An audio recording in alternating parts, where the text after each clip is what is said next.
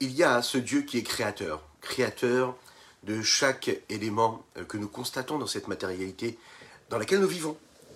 Il y a le Dieu qui est le créateur des différents mondes.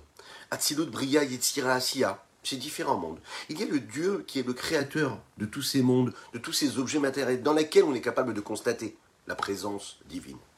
Mais il y a aussi ce Dieu qui est Dieu sans être le créateur, juste Dieu. Il y a une dimension encore beaucoup plus élevée. C'est Dieu tel qu'il est, dans l'impossibilité d'être et qui est l'impossibilité d'être. Qu'est-ce que cela veut dire? Ce qui nous paraît totalement improbable, Dieu, lui, peut l'incarner. Ce qui nous paraît impossible, Dieu peut l'incarner. Il est dans les limites sans être limité. Quelque chose qui peut nous dépasser. Mais ce qui nous accompagne à chacune et chacun d'entre nous dans notre vie, la chassidoute nous le dit. Dans l'impossible, nous pouvons créer le possible. Dans les limites, il y a une une notion d'illimité.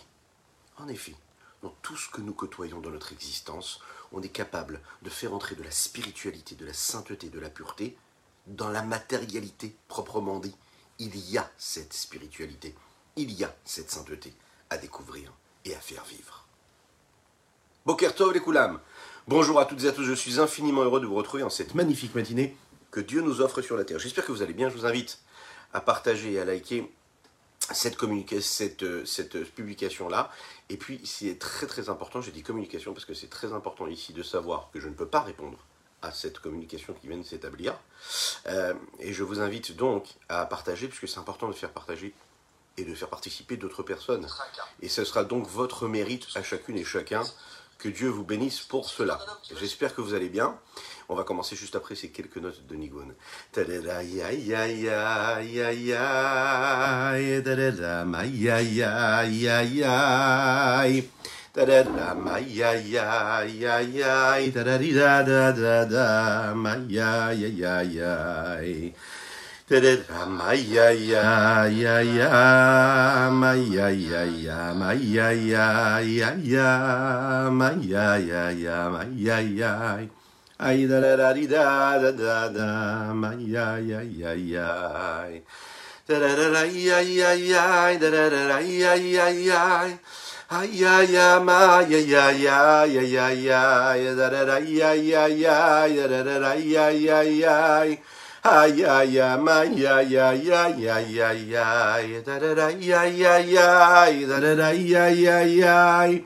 Ay ya ma ya ya ya ya ya ya Ay ay ay ay da da da da ya ya ya ma ma ma ma ma ma ma ma ma ma ma ma ma ma da da da ya ya ya ya ya ya ya ya ay ay ay ay da da da ya ya ya ya ya ya ma ma ya ya ya ya ya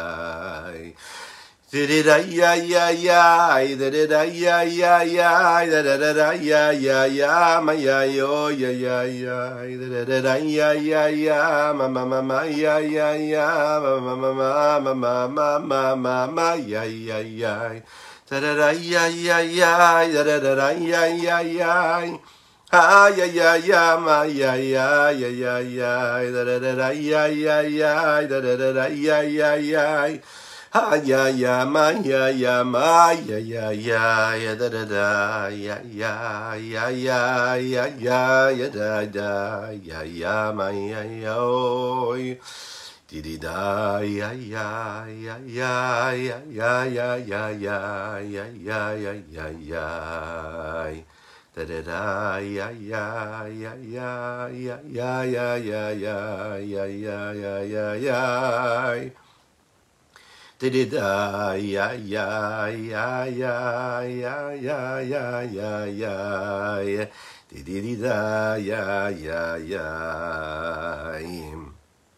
Vehit kadishtem, vous devez vous sanctifier. Le Admorazaken nous dit aujourd'hui de la sainteté qu'on est capable de créer en écartant ce qui est négatif, c'est-à-dire en écartant toutes les tentations physiques et matérielles, corporelles qui s'imposent à notre existence, eh bien on se sanctifie, on se purifie. C'est un travail de tous les jours, petit à petit. Et grâce à ça, on réussit en fait dans cette bataille-là, dans ce changement qu'on est capable de créer et de susciter dans notre existence, on est capable d'atteindre un niveau qui nous permettra de nous élever véritablement. Ce qui veut dire ici le Morazaken, c'est qu'il faut être patient et que peut-être qu'au début on a l'impression d'être tout seul, mais il faut savoir qu'à un moment, Akadosh Baruch nous aide. Et lorsque Dieu nous aide, ça devient beaucoup plus facile. Ou Migdushazo est de cette sainteté que l'homme est capable de créer en soumettant le mal, en le maîtrisant, en se battant contre lui. Nimshechet Kdusha Eliona al Adam, il y a une sainteté supérieure qui se pose sur l'homme, qui est attiré du haut vers le bas les matins, les et pour l'aider, l'aider mais de manière grande, puissante, dans son service divin. On réveille quelque chose là-haut. Un petit effort ici-bas, ça réveille quelque chose là-haut. Ça apporte quelque chose. On va recevoir une force beaucoup plus puissante qui va nous permettre encore une fois de se renforcer et d'avoir plus de force pour combattre encore plus et pour ramener encore plus de sainteté. C'est ce que disent les Chachamim, nos, maîtres, dans le Talmud. Yoma, traité Yoma. Adam et Kadesh Lemata, un homme il se sanctifie un petit peu ici-bas, Mekadshin, Oto, Arbe Milemala. On va le sanctifier beaucoup d'en haut. Tu as montré que tu étais capable bah, de te maîtriser, d'être plus fort que ton penchant naturel, de dicter à ton intellect de lui-même dicter à tes émotions de se diriger de cette façon de notre façon. Tu as mis en route un système.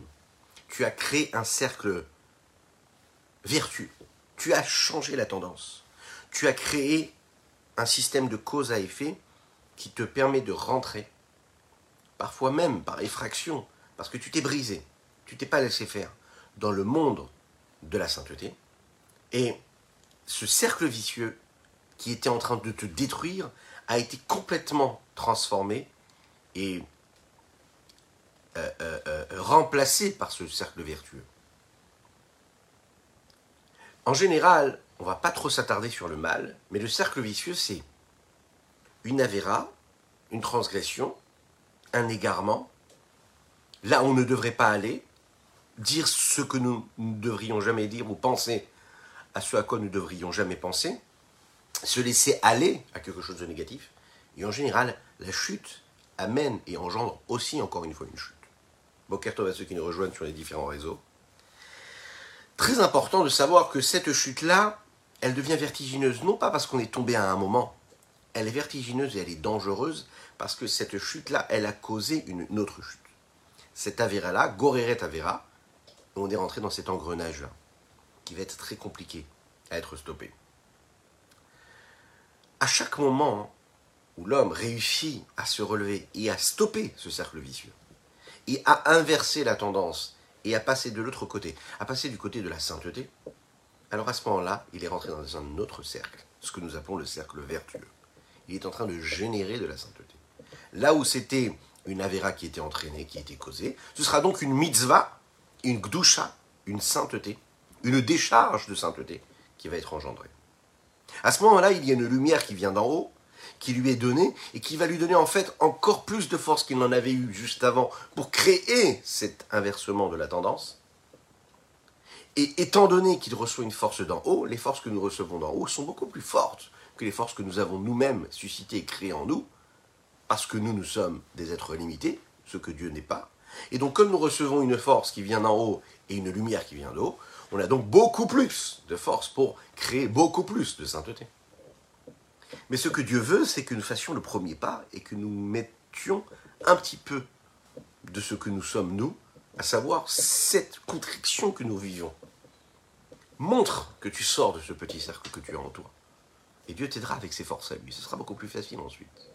C'est le début qui est compliqué. Mais pourquoi c'est le début qui est compliqué? Le début est compliqué parce qu'il devient, il vient de toi. Et puisque toi, tu as quand même cette forme de limite, donc en effet, ce que tu vas générer, ça va quand même être limité. Alors que quand ça vient d'Akadosh Baruch c'est-à-dire quand tu as fait le premier pas, que Dieu lui décide de te donner, la lumière là, elle est beaucoup plus grande. Euh, j'ai oublié de rappeler que c'est très important que nous étudions ce matin pour la Refou Hachelema, la guérison totale et complète. Je compte sur vous pour votre Refou Hachelema, que ce soit donc en live maintenant ou en replay un petit peu plus tard, que ce soit chez vous à la maison, au travail, en vous promenant, euh, ou, avec vos enfants, même c'est important avec les enfants, de dire Refouachenema pour Chaim Pinchas Ber Ben Yente, mais également une Refouachenema totale et complète, comme un clin d'œil, pour Avraham Nissim Ben Sultana. Quelques jours, leur envoie une Refouachenema totale et complète. Les Chaim, les Chaim.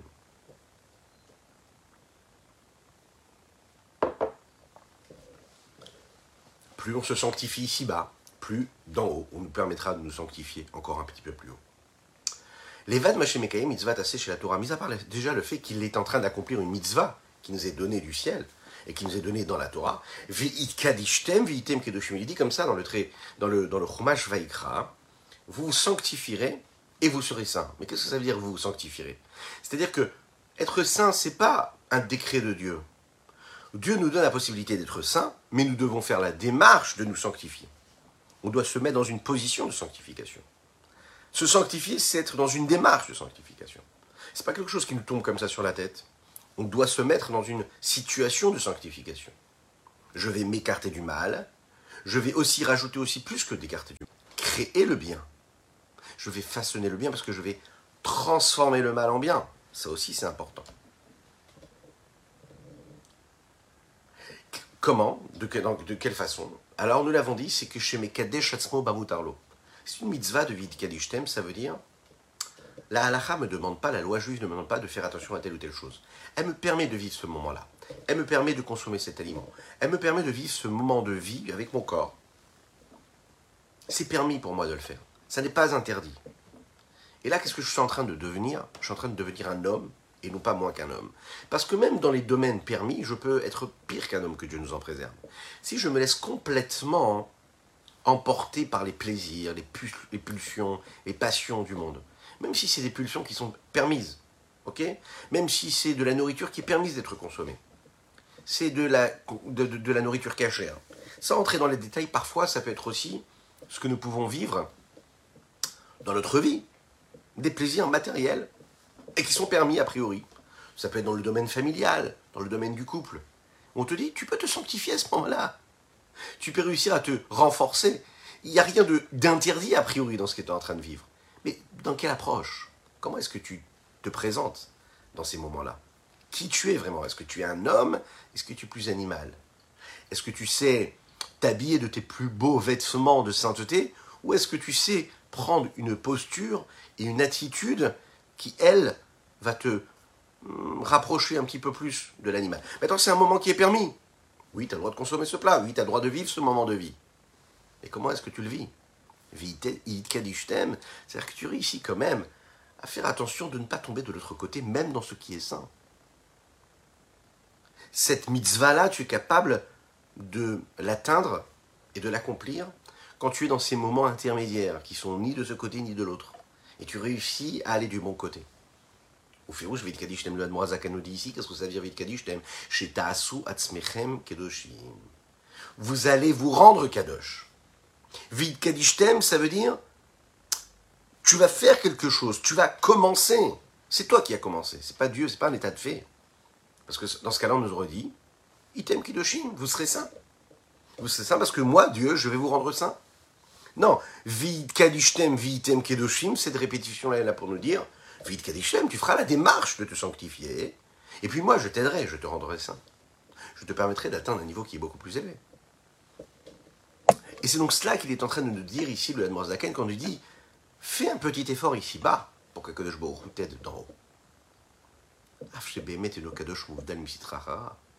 Attention, il faut bien expliquer ici.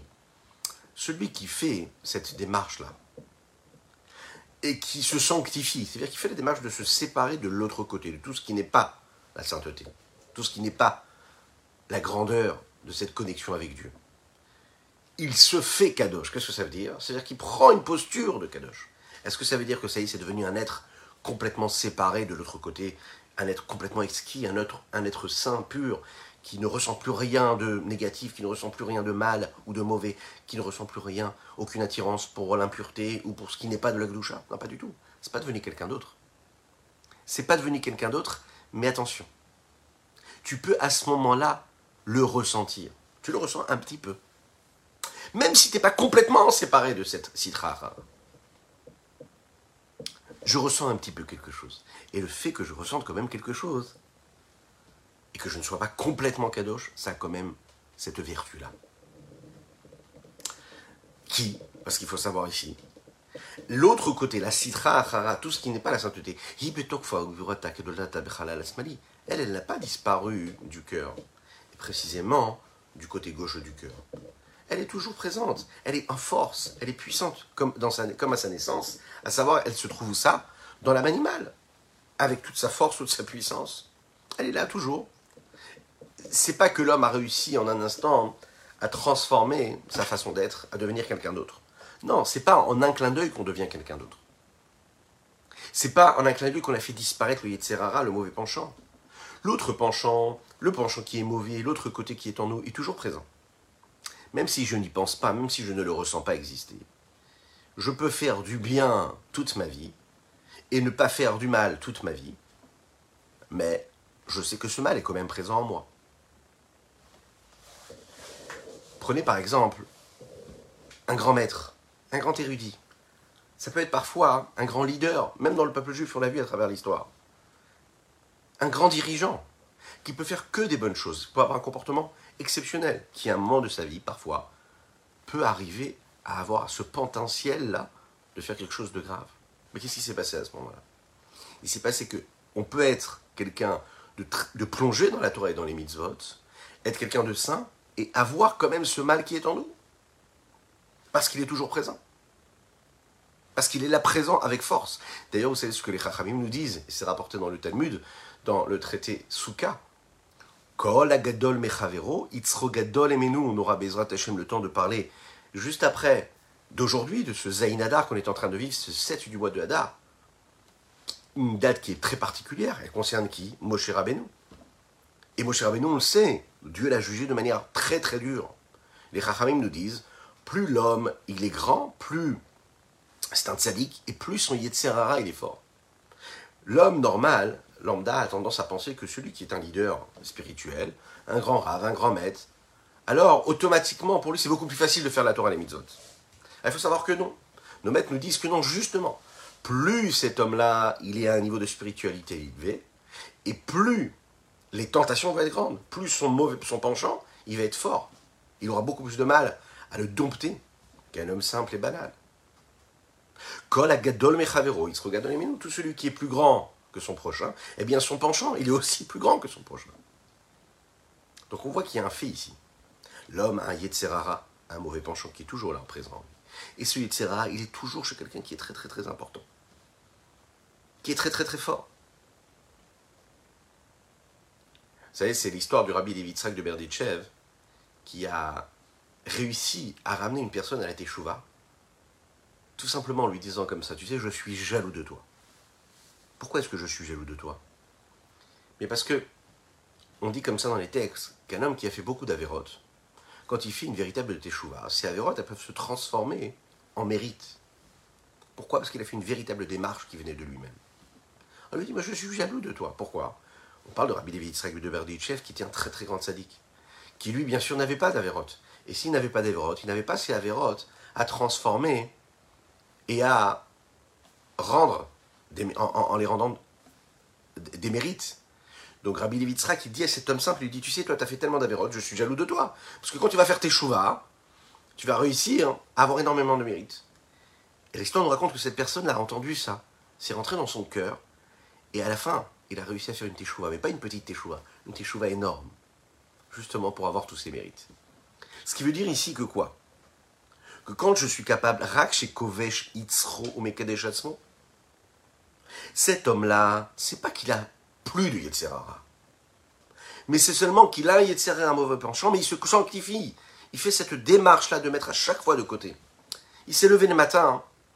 pas tous les matins, il a cette force de se dire je vais faire une très très bonne tefila, je vais faire que des mitzvot, je vais me comporter avec patience dans mon couple, avec mes enfants, je vais euh, travailler avec la plus grande propreté, dans le sens où je ne vais surtout pas tromper, ni voler, ni, waouh, ni ruser. Je vais être quelqu'un d'extrême. Alors ça arrive des matins où un homme il peut se lever comme ça.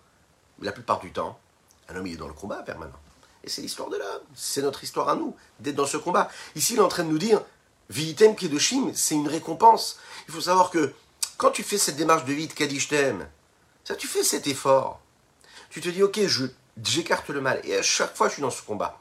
Et comme on l'a dit précédemment, quand est-ce que c'est compliqué pour l'homme? C'est quand l'homme s'attend à ce que ce soit facile. Alors il est frustré quand c'est pas facile. Mais quand l'homme il sait que tout l'objectif de son existence, c'est justement d'être dans le combat. Tout se passe, pour, tout se passe bien pour lui. Il y va avec de la joie. Hein? C'est comme ce soldat qui va au combat. Il est persuadé de gagner. Pas du tout. Il va tout faire pour gagner. Il connaît très très bien le risque. Il est en train de jouer sa vie. Mais pourtant, il n'y va pas fébrile. Il va avec force et conviction. Parce qu'il connaît son objectif. Un homme, il doit connaître son objectif. Il doit savoir quelle est sa mission. Et la mission d'un homme, d'un juif sur terre, c'est justement d'écarter le mal et de faire du bien. Ou encore mieux, de faire du bien et le mal s'écarte automatiquement. Mais il doit savoir qu'il est censé être dans cette démarche-là, de ne pas tomber dans l'autre côté, mais être dans l'investissement, dans la construction de son être à travers cette dimension de sainteté. Il doit toujours chercher la sainteté. Il est face à un moment de vie, face à une pensée, face à une parole, face à une attitude qu'il est censé avoir, face à une émotion, face à une réflexion. Mais la seule chose qu'il va chercher, c'est de savoir comment, quelle est ma solution pour me sanctifier à ce moment-là. Est-ce que ça rentre dans le domaine de la sainteté ou est-ce que ça ne rentre pas dans le domaine de la sainteté? Et à la fin, il réussira. Est-ce que ça veut dire que le mal a totalement disparu de lui? Non, le mal, il est toujours en lui. Mais il est dans ce combat. Vitem Kedoshim, à un moment, il réussira à atteindre ce niveau-là de, sainteté véritable. Lechaim. Kelomar. Sofoliot Kadosh Mouvdal Behemet Celui qui réussit encore et encore à faire ce travail-là, cette démarche-là. À la fin, il réussira à devenir véritablement Kadosh. Et qu'est-ce qu'on a dit? Qu'est-ce que c'est Kadosh? Kadosh, c'est quelqu'un de saint. Et quelqu'un qui, est saint, c'est quelqu'un qui est séparé, qui est coupé, comme le jour du Shabbat. Le jour du Shabbat, c'est le jour de Shabbat. On est dans un autre espace-temps. C'est pas du tout la même chose. On mange pas pareil, on parle pas pareil, on pense pas pareil. on vit d'une manière totalement différente. On est séparé des jours de la semaine. C'est incomparable. Un juif, il doit être complètement coupé de tout ce que ce monde-là peut lui demander ou lui exiger. Être kadosh, c'est réussir à faire cette scission-là en lui et de comprendre que il doit investir dans la sainteté et se couper petit à petit du reste. Et quand il réussit, il, se sent en fait en réalité comme ce jour de Shabbat. Et oui, un homme, il peut vivre cette dimension-là de jour de Shabbat dans son existence. Et comment?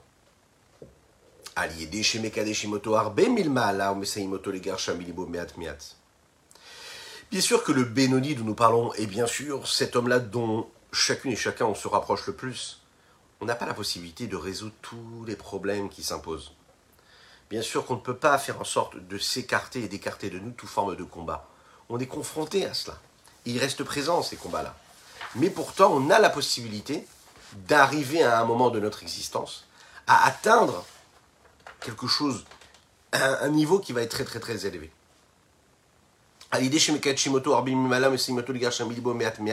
petit à petit, mais parce qu'en haut, on va l'aider. On va l'aider, on va l'amener à un niveau de facilité, de légèreté. Il va pouvoir y arriver étape après étape. Dans cette situation-là, qui fera en sorte, vous savez, qu'il sera plus dans ce. C'est comme, c'est comme, vous savez, au début, quand on est dans un état de guerre, alors on, arrive dans le territoire ennemi. Une fois qu'on a bien combattu, qu'on a réussi à passer dans le territoire ennemi, on a franchi les barrières, on a franchi la frontière, et petit à petit on évolue. Mais on se rend compte qu'en fait c'est un terrain qui est miné, et ça devient très dangereux.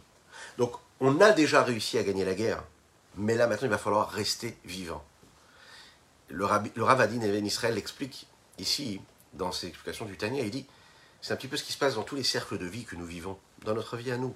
Ça peut être notre vie personnelle, psychologique, intérieure, intellectuelle, émotionnelle. Ça peut être notre vie familiale, la vie de couple. Ça peut être notre rapport que nous avons avec nos enfants dans l'éducation. Ce qu'on réussit ou pas à leur inculquer? Ce qu'on réussit à laisser transparaître en étant ce que nous sommes? Cet exemple vivant. Ça peut être au niveau du cercle social. À tous les niveaux, l'homme il est confronté à ça. Même quand il fait la première démarche et qui combat contre soi-même, qui fait ce véritable combat, qu'il arrive à atteindre un niveau de sainteté, de pureté, de tranquillité, de sérénité, eh bien il se retrouve parfois dans un terrain qui est miné. Et il va devoir réussir à tenir et ne pas tomber dans les pièges qui se présentent à lui. Le Benoni, celui à qui nous ressemblons tous, peut parfois tomber dans cette routine-là, dans ces cercles de vie-là, qui d'un côté, les mitzvot sont là et lui permettent de devenir quelqu'un de beaucoup plus élevé, de beaucoup plus conséquent, de beaucoup plus saint. Il peut réussir à faire en sorte que cette sainteté devienne quelque chose de simple en lui. Ça devient même une deuxième nature.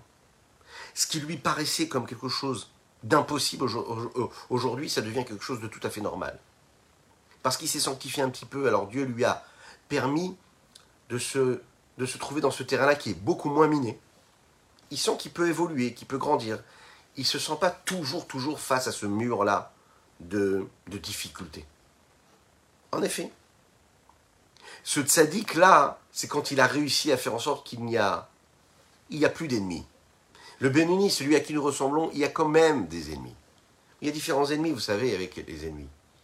Il y a, quand on est complètement emprisonné, qu'on est en état que Dieu nous en préserve de captivité chez l'ennemi. Il y a cette situation où on est dans une position qui est beaucoup plus grande, où on est là face à l'ennemi aussi fort que lui, même parfois plus fort que lui.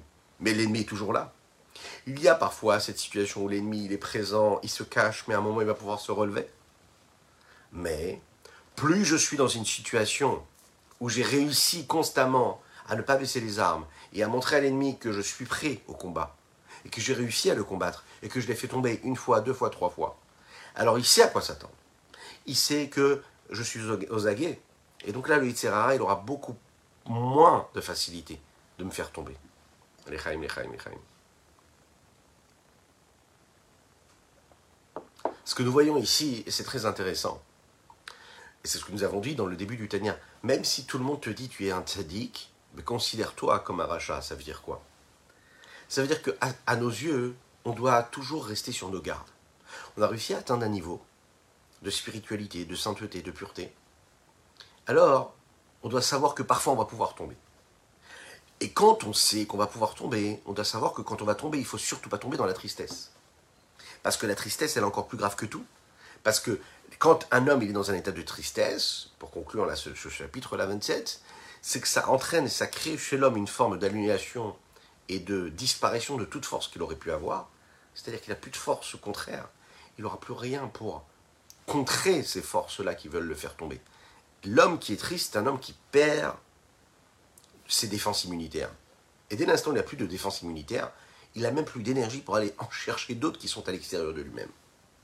Alors qu'un homme qui est tombé, mais qui ne se laisse pas aller à la tristesse, alors il est face à ses égarements, il prend de l'énergie en lui, et il combat, il se relève, il se sanctifie.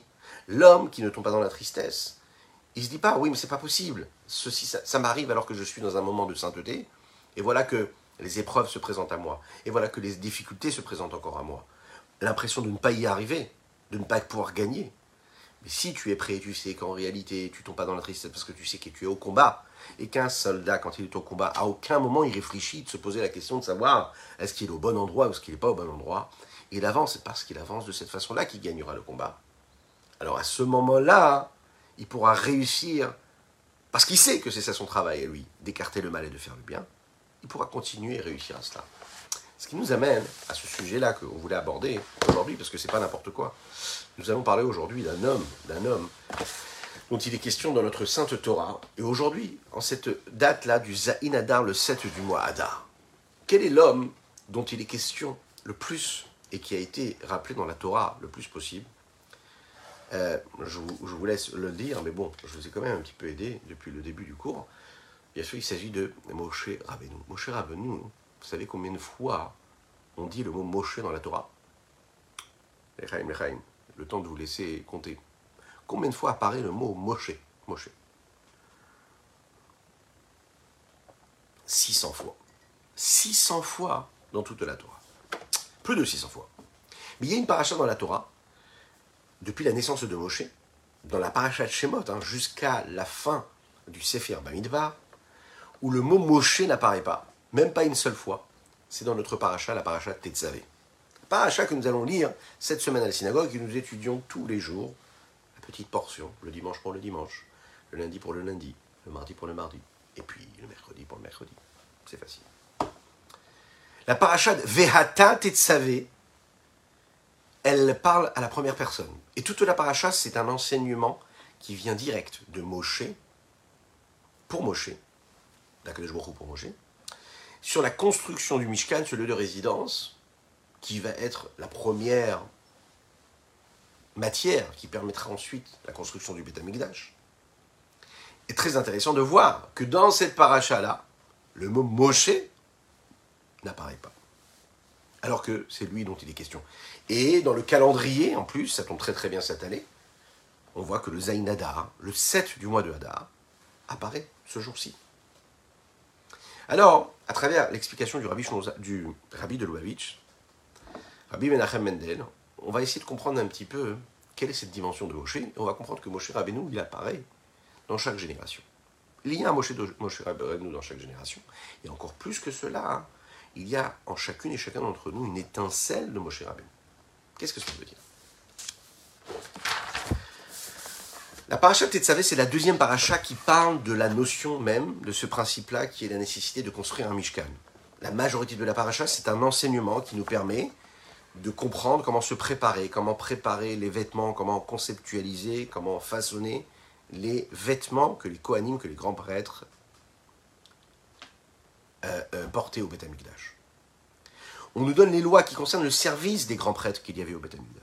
Et à la fin de la paracha, il y a cet ordre-là, cette recommandation que nous recevons, qui est de faire ce que nous appelons le Mizbeach HaKetoret.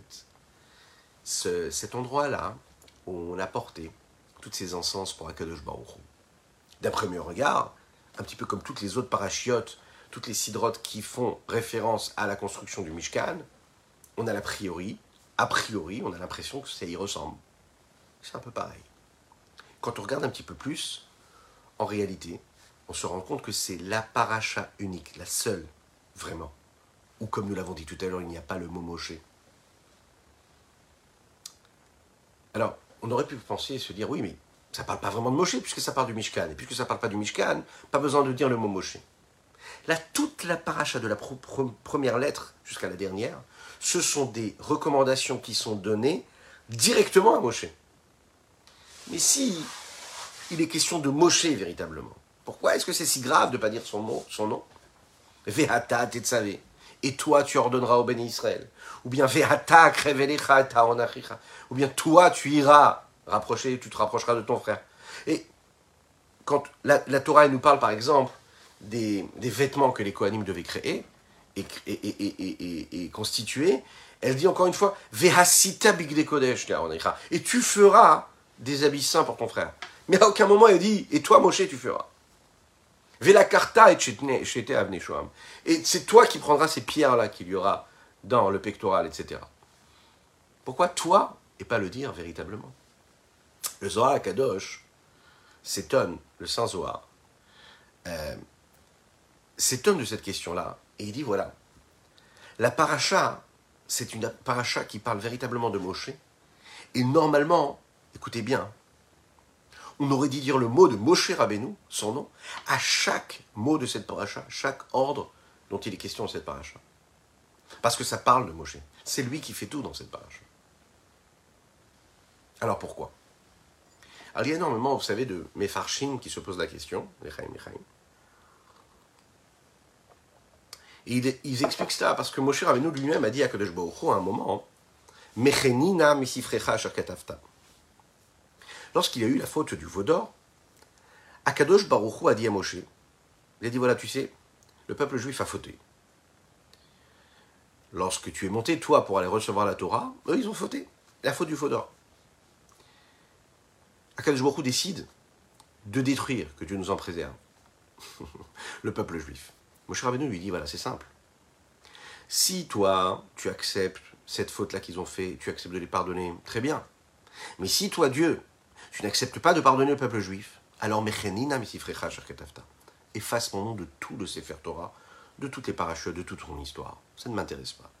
Je n'ai pas du tout de raison d'apparaître dans la Torah. Parce que si, à cause de la Torah, ou grâce à la Torah, ou pour la Torah, les bénis Israël disparaissent, alors à ce moment-là, ça ne m'intéresse pas. Il n'y a pas besoin de Torah. C'est ce que dit Moshe Rabbeinu. Le problème, c'est qu'il a dit ces mots-là, Moshe Rabbeinu. Alors Dieu, quelque part, va lui en tenir quand même rigueur, parce qu'il a prononcé ces mots-là. Et on sait qu'un homme, il doit toujours bien parler. On doit faire attention toujours aux mots qu'on dit.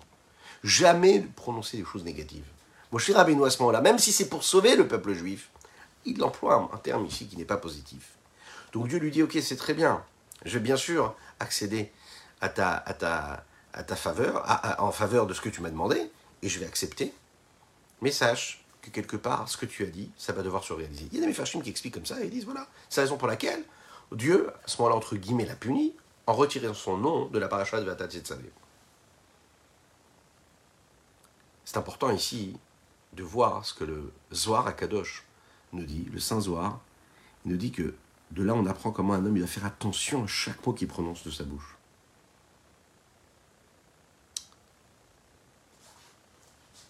La deuxième explication qu'on pourrait donner au fait qu'il n'y ait pas le mot Moshe Rabbeinu dans cette paracha-là, c'est ce que le rabbi Nahum de Tchernobyl nous explique dans son Sefer qui s'appelle le Meor Enaim. Il dit le nom d'Akadosh Baruch a été effacé de la paracha Tetzavé. Pourquoi? Parce qu'en général, cette paracha est lue pendant la semaine du Zayin Hadar, du 7 du mois Hadar, de Hadar, comme aujourd'hui. C'est le jour où Moshe Rabbeinu est monté chez Akadosh Baruch a disparu corporellement, physiquement de ce monde-là. Donc c'est une allusion à cela. Et on retire le, mot de le nom de Moshe Rabbeinu, parce que dans cette paracha-là, qui tombe en général pendant que nous célébrons et commémorons plutôt le 7 du mois de Hadar, donc, comme une référence, une allusion à cela, il n'y a pas le nom de Moshe Rabbeinu. Rabbi Nachum de Tchernobyl faisait partie des élèves du Baal Shem Tov, il fait ensuite partie des élèves du Maguid de Mezrich, qui lui-même était l'élève principal du Baal Shem Tov, le fondateur de la Chassidut globale. Et il faut savoir que jusqu'à aujourd'hui, il y a des chassidim qui viennent de cette Chassidut-là. C'est un très très grand sadique. Vous savez que le 7 du mois de Hadar, il y a différents minagim, différentes habitudes que nous avons. Il y a même des communautés qui ont l'habitude de jeûner le 7 du mois de Hadar. Pourquoi? Parce qu'on dit que la disparition physique d'un tzaddik, ça pardonne le peuple juif. Lorsqu'un tzaddik quitte ce monde-là, eh bien, il pardonne, il permet le pardon des fautes que le, peuple a pu commettre. C'est important aussi, nous aussi, de jeûner pour vivre cela au même rythme que ces tzaddikim qui ont quitté ce monde. Il y en a qui le font de cette façon-là. C'est également ce que nous avons l'habitude de faire, par exemple, chez les chassidim Chabad, de se réunir et de faire un moment où on va justement partager dans la joie, dans les chants, dans les bonnes décisions, dans le partage d'études de la Torah, euh, faire en sorte que prendre ce moment-là qui est tellement élevé, et pour se nourrir et trouver et prendre de l'énergie pour agir beaucoup plus. Le rabbi rajoute quelque chose ici, il dit que le nom de Moshe, c'est pas uniquement l'essence même de Moshe, parce que le mot Moshe, il a été donné, vous savez par qui? Par la fille de Paro. Quand elle a trouvé Moshe dans le Nil, on dit, elle a appelé Moshe, pourquoi? Kimin Meshitiou, parce que de l'eau, elle avait sauvé. Après ces trois mois de naissance, euh, il est fort probable, les Chachamim nous disent, que les parents, ses parents, lui ont donné au moment de sa naissance un autre nom. C'est la raison pour laquelle les Chachamim nous disent, et le Midrash Rabadi, que Moshe Rabbeinu avait dix noms, dix prénoms. Parmi eux, Yered, Chever, Yekutiel, ce sont des mots, des noms qui sont euh, en référence à Moshe Rabbeinu. Mais, très intéressant de voir que c'est Akadosh Baruch qui va choisir de lui donner quand même ce nom de Moshe Rabbeinu.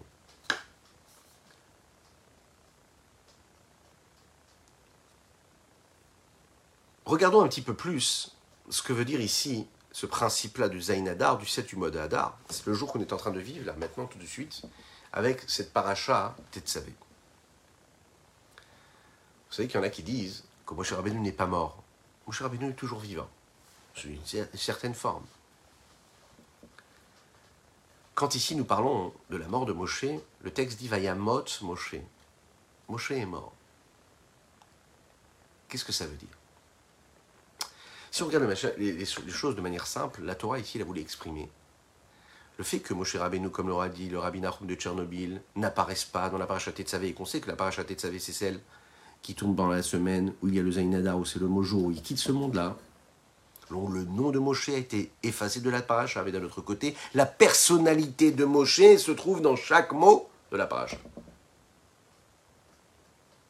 La Torah nous apprend que quand Moshe ici disparaît physiquement, au moment où il disparaît physiquement, il est là le plus possible. Il est encore plus là, plus présent que quand il était vivant.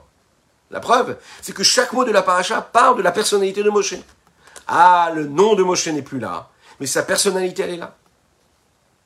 Ve'ata tetzavé et Israël, ça veut dire qu'en réalité, Moshe est en train d'influencer le monde d'une manière beaucoup plus profonde et beaucoup plus spirituelle qu'il ne l'influençait avant qu'il disparaisse physiquement.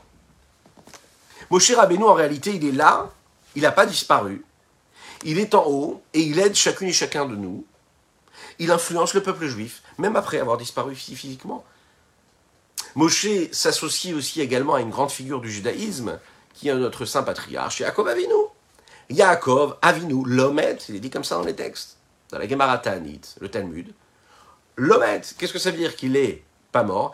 Non seulement il est pas mort, mais il continue à influencer et à donner des forces à son peuple juif. À chaque instant. Pour bien comprendre cela, hein, il faut comprendre l'importance, et ça va être le sujet, la mesure de l'influence que les tzadikim ont, que les justes ont, après leur disparition physique. Les tzadikim de manière globale ont quelque chose de particulier. Et les tzadikim tels que Yaakov Avinu ou Moshe Rabbeinu ont quelque chose encore de différent de tous les autres tzadikim, de manière globale. Vous savez qu'on a l'habitude, dans toutes les communautés, d'aller prier sur le kever, sur le tombeau des grands tzadikim, au moment où c'est difficile, au moment où on a des difficultés, ou parfois, comme le rabbi le disait, de Lubavitch, qu'il faut aussi aller prier pour annoncer des bonnes nouvelles aux tzadikim. D'où vient cette habitude-là que nous avons? C'est basé sur le fait que les neshamot des tzadikim, les âmes des tzadikim, ne se détachent pas de ce monde-là lorsqu'elles quittent ce monde-là physique. Elles continuent d'être là et continuent d'influencer, continuent d'être connectées, de se relier à la communauté et à tous leurs élèves, à tout le Ham Israël d'ailleurs. La première source que nous avons à ça est mise en allusion dans la Torah elle-même. Vous savez que quand les explorateurs sont montés en Eretz Israël pour aller donner des informations sur la terre d'Israël avant de la, avant de la conquérir, le texte nous dit là-bas dans le Chumash Bamidbar, Vaya alou ban vaya vo at Ils sont montés jusqu'au Negev et ils ont été jusqu'à Hebron. Et là, très intéressant, le texte dit Vaya vo. Avant, on parle au, pluriel, et quand ils arrivent à Hebron, on parle au sens, au, au singulier. Pourquoi est-ce qu'on change comme ça? Alors, il est dit comme ça dans la Gemara Sota. Hamarava, Rava nous dit, mais la on apprend de là, chez Piresh, Kalev, Meatzat, Meraglim, Ve'alach, Venishtateach, al Kivre Avot. Qu'est-ce qui s'est passé? Kalev, qui faisait partie des explorateurs, lui, s'est séparé du groupe. Il a décidé de faire une halte et d'aller à Hebron, sur les Kivré Havot, c'est-à-dire sur le tombeau de Abraham, Yitzhak et Yaakov, pour aller prier et leur demander de les aider dans cette démarche-là, dans cette mission que Moshe leur avait donnée, d'aller explorer la terre. Amar Lahem, il leur a dit comme ça, Avotai, Bikshu alay rachamim Il va demander, Kalev, il va dire, s'il vous plaît, mes pères, Abraham et Yaakov, faites en sorte que je puisse, que je puisse être sauvé des manigances, des tergiversations et de mauvais conseils que vont avoir ces explorateurs. De là, on voit très bien que le fait d'aller prier chez les grands maîtres, c'est quelque chose qui existe depuis toujours. La Gemara nous dit quelque chose de beaucoup plus phénoménal, extraordinaire. Le rabbi Lubavitch rapporte ce principe-là. Il dit comme ça. Le kever de Moshe Rabbeinu, si on a envie d'aller lui rendre visite, n'existe pas. On ne sait pas où il est. Il a disparu. Pour quelle raison? La Gemara nous dit comme ça.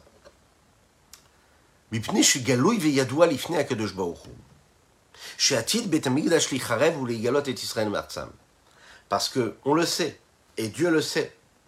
Chez Atid Beit Amikdash dans quelques années, quelques centaines d'années, le Beit Amikdash va être détruit et que le peuple juif va être exilé de leur terre. Il s'est dit, peut-être que chez Mayavo, l'Igvorato Shel Moshe Botasha, Veyamdo Bibria, Veitranenu, les Moshe Rabenu, les Moshe Yomru, Moshe Rabenu, Abad Betfila Baadenu. ועומד משה מבטל את הגזירה, מפני שחביבים צדיקים ממיתתיותם ובחייהם. C'est la raison pour laquelle Akadosh Baruch Hu, il a fait disparaître son kever. Et c'est extraordinaire.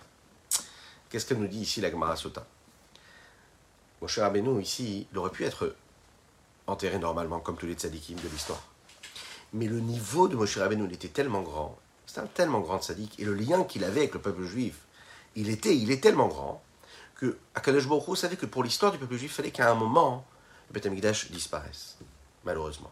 Il savait que pour le bon fonctionnement et l'évolution du peuple juif, il fallait qu'à un moment, le peuple juif soit éparpillé parmi les nations. Pourquoi? Parce que le peuple juif a son voyage à vivre, à les chercher, à les sanctifier, à les purifier toutes les parties du monde. Donc il doit vivre cet exil-là, ça fait partie du grand projet. On doit se retrouver partout pour aller relever toutes ces étincelles divines. Partout où on se trouve, c'est Dieu qui décide qu'on soit en exil encore. Mais en même temps, tout en étant en exil, on doit vivre dans cette nécessité-là et ce désir-là d'être dans la Géoula, dans la délivrance. Mais à chaque moment de notre vie, on a quelque chose à faire. Le problème, c'est que si Moshe Rabbeinu avait été enterré quelque part et que le mérite de Moshe Rabbeinu est tellement grand que tout le monde aurait été prié sur son tombeau, et là Moshe euh, Rabbeinu n'aurait pas pu supporter la détresse et la souffrance du peuple juif, il aurait été voir Dieu, il aurait dit Tu peux pas les laisser en exil, il faut que tu les sors d'exil. Et il nous aurait sortis d'exil. Mais Dieu, dans son projet, veut que nous soyons encore en exil. Voilà pourquoi il ne laisse pas. on ne sait pas où Moshe Rabbeinu est enterré. Imaginez Parce que Moshe Rabbeinu avait la force d'annuler tous les décrets de Dieu. Et Dieu ne veut pas que ce, décret soit annulé. Il est dit comme ça également dans le Shulchan Aruch que c'est une habitude du peuple juif de monter sur euh, ce que nous appelons les kevarim, les tombeaux de nos grands maîtres, Erev Rosh Hashanah, la veille du jour de Rosh Hashanah. Pourquoi? Parce que c'est l'endroit où, il est dit comme ça dans le Shulchan Aruch, hein, c'est écrit, c'est pas juste comme ça, hein, de la superstition, non, pas du tout. C'est quelque chose qui est écrit dans la loi, que dans un cimetière, là où il y a les tzadikim, là où se trouvent les âmes des justes, eh bien les tfilotes, les prières, elles sont plus acceptées. Et c'est dans ces moments-là où on peut demander à Dieu qu'il ait de la miséricorde pour nous, et qu'il agisse et qu'il nous juge avec miséricorde, en fonction du mérite et grâce au mérite des tzadikim. C'est la raison pour laquelle on va voir les tzadikim, pour aller leur demander de nous aider à intercéder, et qu'ils intercèdent euh, en notre faveur auprès de Dieu. C'est la raison pour laquelle vous voyez que très bien, pour ceux qui ont déjà côtoyé le mouvement Lubavitch, on sait que le rabbi de Lubavitch allait tous les dimanches au OL. Au OL, c'est l'endroit où il y avait son beau-père. Et il allait prier là-bas.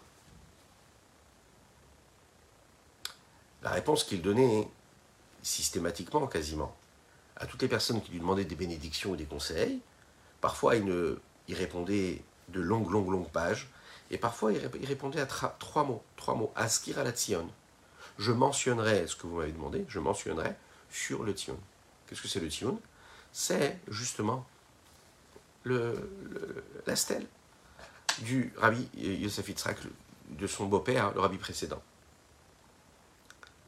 Alors, comment est-ce qu'on peut continuer à les prier alors qu'ils ont disparu, qu'ils ne sont plus dans ce monde-là physique?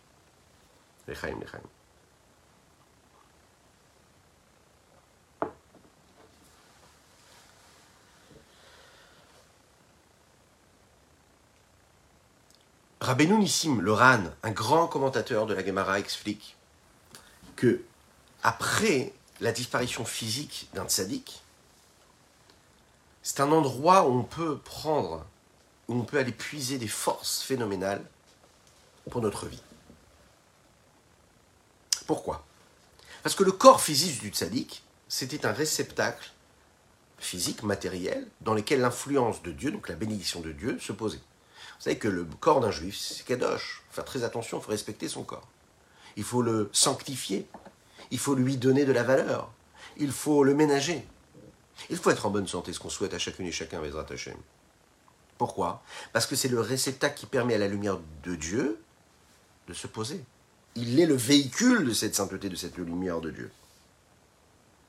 Donc, étant donné qu'un sadique toute sa vie l'a consacré, l'a sanctifié, son corps, ses membres physiques, ses os, à l'influence et à la réception même de cette lumière divine, il y a toujours dans ce corps-là, même qui est enterré, une sainteté phénoménale, à tel point qu'une personne qui va prier sur cet endroit-là peut atteindre des niveaux qui sont très élevés et peut recevoir des bénédictions qui sont très grandes.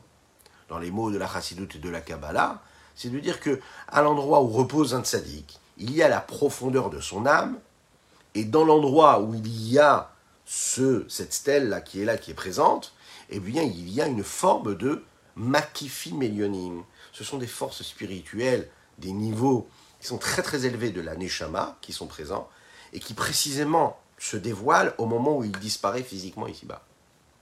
Et là-bas, on a la possibilité d'aller réveiller l'âme du tzaddik grâce à ce potentiel de réveil et de, et, et de présence qu'il a à travers l'amour et la crainte qu'il avait pour Dieu.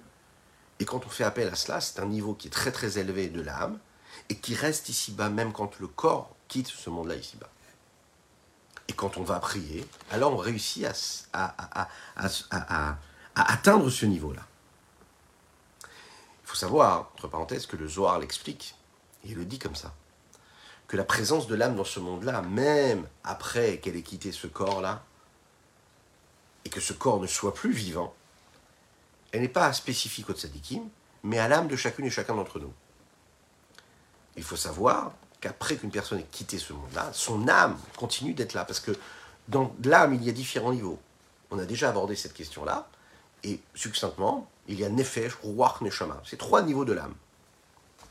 Le niveau de Ruach, le souffle, lui, il s'en va chaque Kadosh. Il monte lorsque la personne disparaît, entre guillemets. Mais le niveau de Nefesh reste présent dans ce, cercueil-là, dans cet endroit-là où il être enterré. Et plus que cela, hein, elle continue de traverser, de se promener à travers les vivants. Et elle va parfois les aider quand ils sont dans un état de souffrance, de douleur, de difficulté.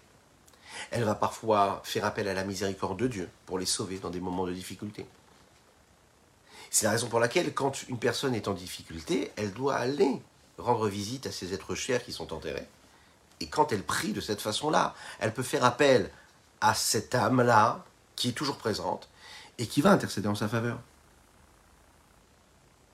Elle va réveiller le niveau de rouar qui lui est monté là-haut, et ce rouar-là, il monte, il réveille le niveau de Neshama qui se trouve auprès d'Akadosh Baruch et là, Hachem, il voit ça, et il aide la personne qui est en bas. Alors ça peut être la personne, ça peut être aussi tout le peuple juif, Là, nous parlons ici de manière globale de tous les tzadikim. Quand il s'agit de Yaakov Avinu, quand il s'agit de Moshe Rabbeinu et que nous disons Yaakov Avinu Lomet, ou bien quand on dit aussi également Lomet Moshe, que Moshe n'est pas mort, qu'est-ce que ça nous apprend ici de si particulier? Qu'est-ce qu'ils ont de si particulier, Yaakov ou Moshe, au point que l'on dise que non, ils ne sont pas morts en fait, on est en train de dire que même quand ils ont quitté ce monde-là physiquement, le lien est beaucoup plus grand que le lien qu'on pourrait avoir avec tous les autres sadikim. Le rabbi de Lubavitch nous plonge dans quelque chose de phénoménal. Et c'est sur ce principe-là que nous allons conclure, qui va nous faire prendre conscience, vraiment, de ce que ça veut dire s'attacher à un tzaddik. Et que quand on s'attache véritablement à un tzaddik, on a la possibilité d'atteindre des niveaux de spiritualité, de bénédiction phénoménales. Pourquoi?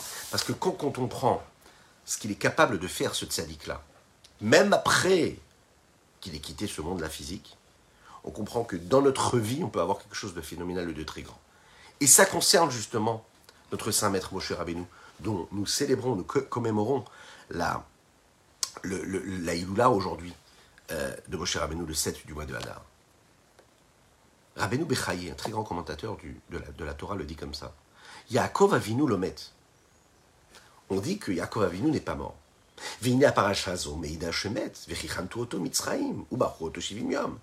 Pourtant, le texte nous dit que pendant 70 jours, tout le monde l'a pleuré, Yaakov Avinu. Ils l'ont embaumé Ils ont enterré ses enfants, où ça Dans la Meharat Amerpela, avec ses pères. Qu'est-ce que ça veut dire que l'homet Écoutez ce que dit Rabbeinu Bechaye. Il dit que l'âme de Yaakov, elle planait toujours au-dessus de son corps, constamment. Cette sainteté était toujours présente. Les autres âmes des autres sadikim n'étaient pas au niveau de la sainteté de l'âme comme Yaakov Avinu avait. En général, les autres âmes retournent à leur source. Mais Yaakov Avinu, elle, son âme, montait et descendait. Elle monte et elle descend. Ce potentiel, cette force-là, ne se trouve que spécifiquement, spécialement pour des grands êtres des très particuliers, des sadikim très particuliers. Le rabbi explique comme ça, différemment, enfin, il apporte quelque chose de plus qui, est noté ici dans le Rabbeinu Bechaye. Il dit qu'en fait, écoutez bien ça, chacune et chacun d'entre nous, on a la possibilité, le Rabbi nous le dit, de nous attacher à cette Neshama-là. Et qui rêverait de se retrouver face à Yaakov Avinu pour lui demander des choses, pour lui demander des bénédictions, lui demander des conseils, lui demander des forces? Qui ne rêverait pas de se retrouver face à Moshe Rabbeinu pour lui demander des forces dans sa vie de tous les jours? Le Rabbi nous dit on a la possibilité dans chaque génération, chacune et chacun d'entre nous, chaque juif a la possibilité de, s'attacher au Moshe Rabbeinu. Nous sommes dans le mois de Hadar, et là le Rabbi ramène dans sa sikha une référence. Le mois de Hadar, c'est le mois où il y a la fête de Purim. Et quelle est la grande figure de la fête de Purim qui va sauver le peuple juif? Elles sont ces deux figures-là, Mordechai et Esther. Les Chachamim nous disent comme ça, écoutez bien. Moshe Bedoro Moshe Bedoro. Pardon, Mordechai Bedoro Moshe Bedoro. Mordechai, pendant sa génération, il était considéré comme le Moshe de sa génération. Moshe, en fait, le principe de Moshe, ça ne s'arrête jamais. Ça n'a jamais disparu. Étant donné que la personnalité de Moshe, elle a été à chaque fois démultipliée, c'est-à-dire quoi? C'est-à-dire que la personnalité de Moshe, dans chaque génération, elle est présente. Et que dans chaque génération, il y a un nouveau Moshe. Qui est le nouveau Moshe C'est le Nassiador, le chef de la génération. Un jour, ça a été Moshe, un jour, ça a été Yahushua Binoun. Ensuite, le Moshe, on l'appelait comment? Shmuel Anavi, le prophète Shmuel. Ensuite, on l'appelait comment? Mordechai Anavi. Mordechai, Yehudi, pardon. Mordechai, Yehudi. Mordechai. Ce Mordechai et Yehudi, c'est quoi? C'est une continuité de Moshe Rabbeinu. Et c'est pareil avec Yaakov. Si on regarde bien, hein, le terme qu'on emploie quand on veut parler du chef de la génération, on appelle ça en hébreu le nasi. Nasi. Nasi ou akol. Le nasi, c'est tout. Le nasi adore, le nasi de la génération. Il y en a un, le chef de la génération. Si on regarde les mots, le mot, on regarde les lettres de ce mot nasi. Nun, Sin, Yudalev. Nous avons ici les termes de Nitsutso Shel Yaakov Avinu l'étincelle de Yaakov Avinu. Nitsuso, Shel, Sin, Yud Yaakov, Aleph Avinu. C'est la raison pour laquelle Yaakov Avinu l'omet. Yaakov Avinu n'est pas mort. Pourquoi? Parce qu'il continue d'exister à travers toutes les générations et dans le monde à nous, grâce aux tzadikim qu'il y a dans chaque génération, qui sont la continuité de Yaakov Avinu. Et qui font perdurer l'importance et la présence de Moshe Rabbeinu. C'est ce qu'on va voir également dans la Megillat Esther, on va en parler de cela. Mordechai Yehudi va réveiller tout le peuple juif, il va les amener à faire Teshuvah, il va réunir des communautés entières, il va s'occuper des enfants, il va leur enseigner la Torah, il va s'occuper chacune et chacun, comme tous les grands bergers qu'on a eus dans notre peuple juif, qui sont là pourquoi? Pour permettre au peuple juif, du plus petit jusqu'au plus grand, de se rattacher au grand maître de se rattacher à Kadosh Baruch Et c'est ça la mission de Moshe Rabbeinu, c'est ça la mission de Shmuel Navi, c'est ça la mission de Yoshua Binu, c'est ça la mission des grands tzadikim dans chaque génération. Dans le deuxième mois du mois de, Hadar, c'est important d'en parler aujourd'hui parce que nous sommes là, ce 7 du mois de Hadar. Le Midrash nous explique que, comment est-ce qu'il s'est fait avoir Aman et pourquoi est-ce qu'il a choisi le 7 Hadar? Il a décidé de décimer, de détruire tout le peuple juif que Dieu nous en préserve parce qu'il a fait un, tirage au sort, et le sort est tombé sur le mois de Hadar. Alors, il était très heureux, parce qu'il il savait que Moshe Rabbeinu avait quitté ce monde-là pendant le mois de Hadar, il s'est dit très bien, je vais choisir ce mois-là qui a l'air un mois un peu compliqué pour le peuple juif.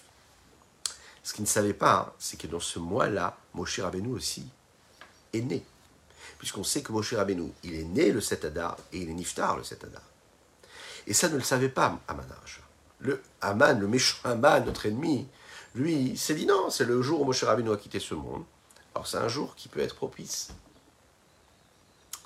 En fait, ce qu'il faut savoir, concrètement, il y a eu aussi la naissance. Et s'il y a eu la naissance, il y a aussi la renaissance. Et là où Moshe Rabbeinu a voulu détruire le peuple juif parce qu'il s'est dit ils sont dans un moment de faiblesse, c'est précisément dans ce moment de faiblesse qu'il y a cette forme de renaissance.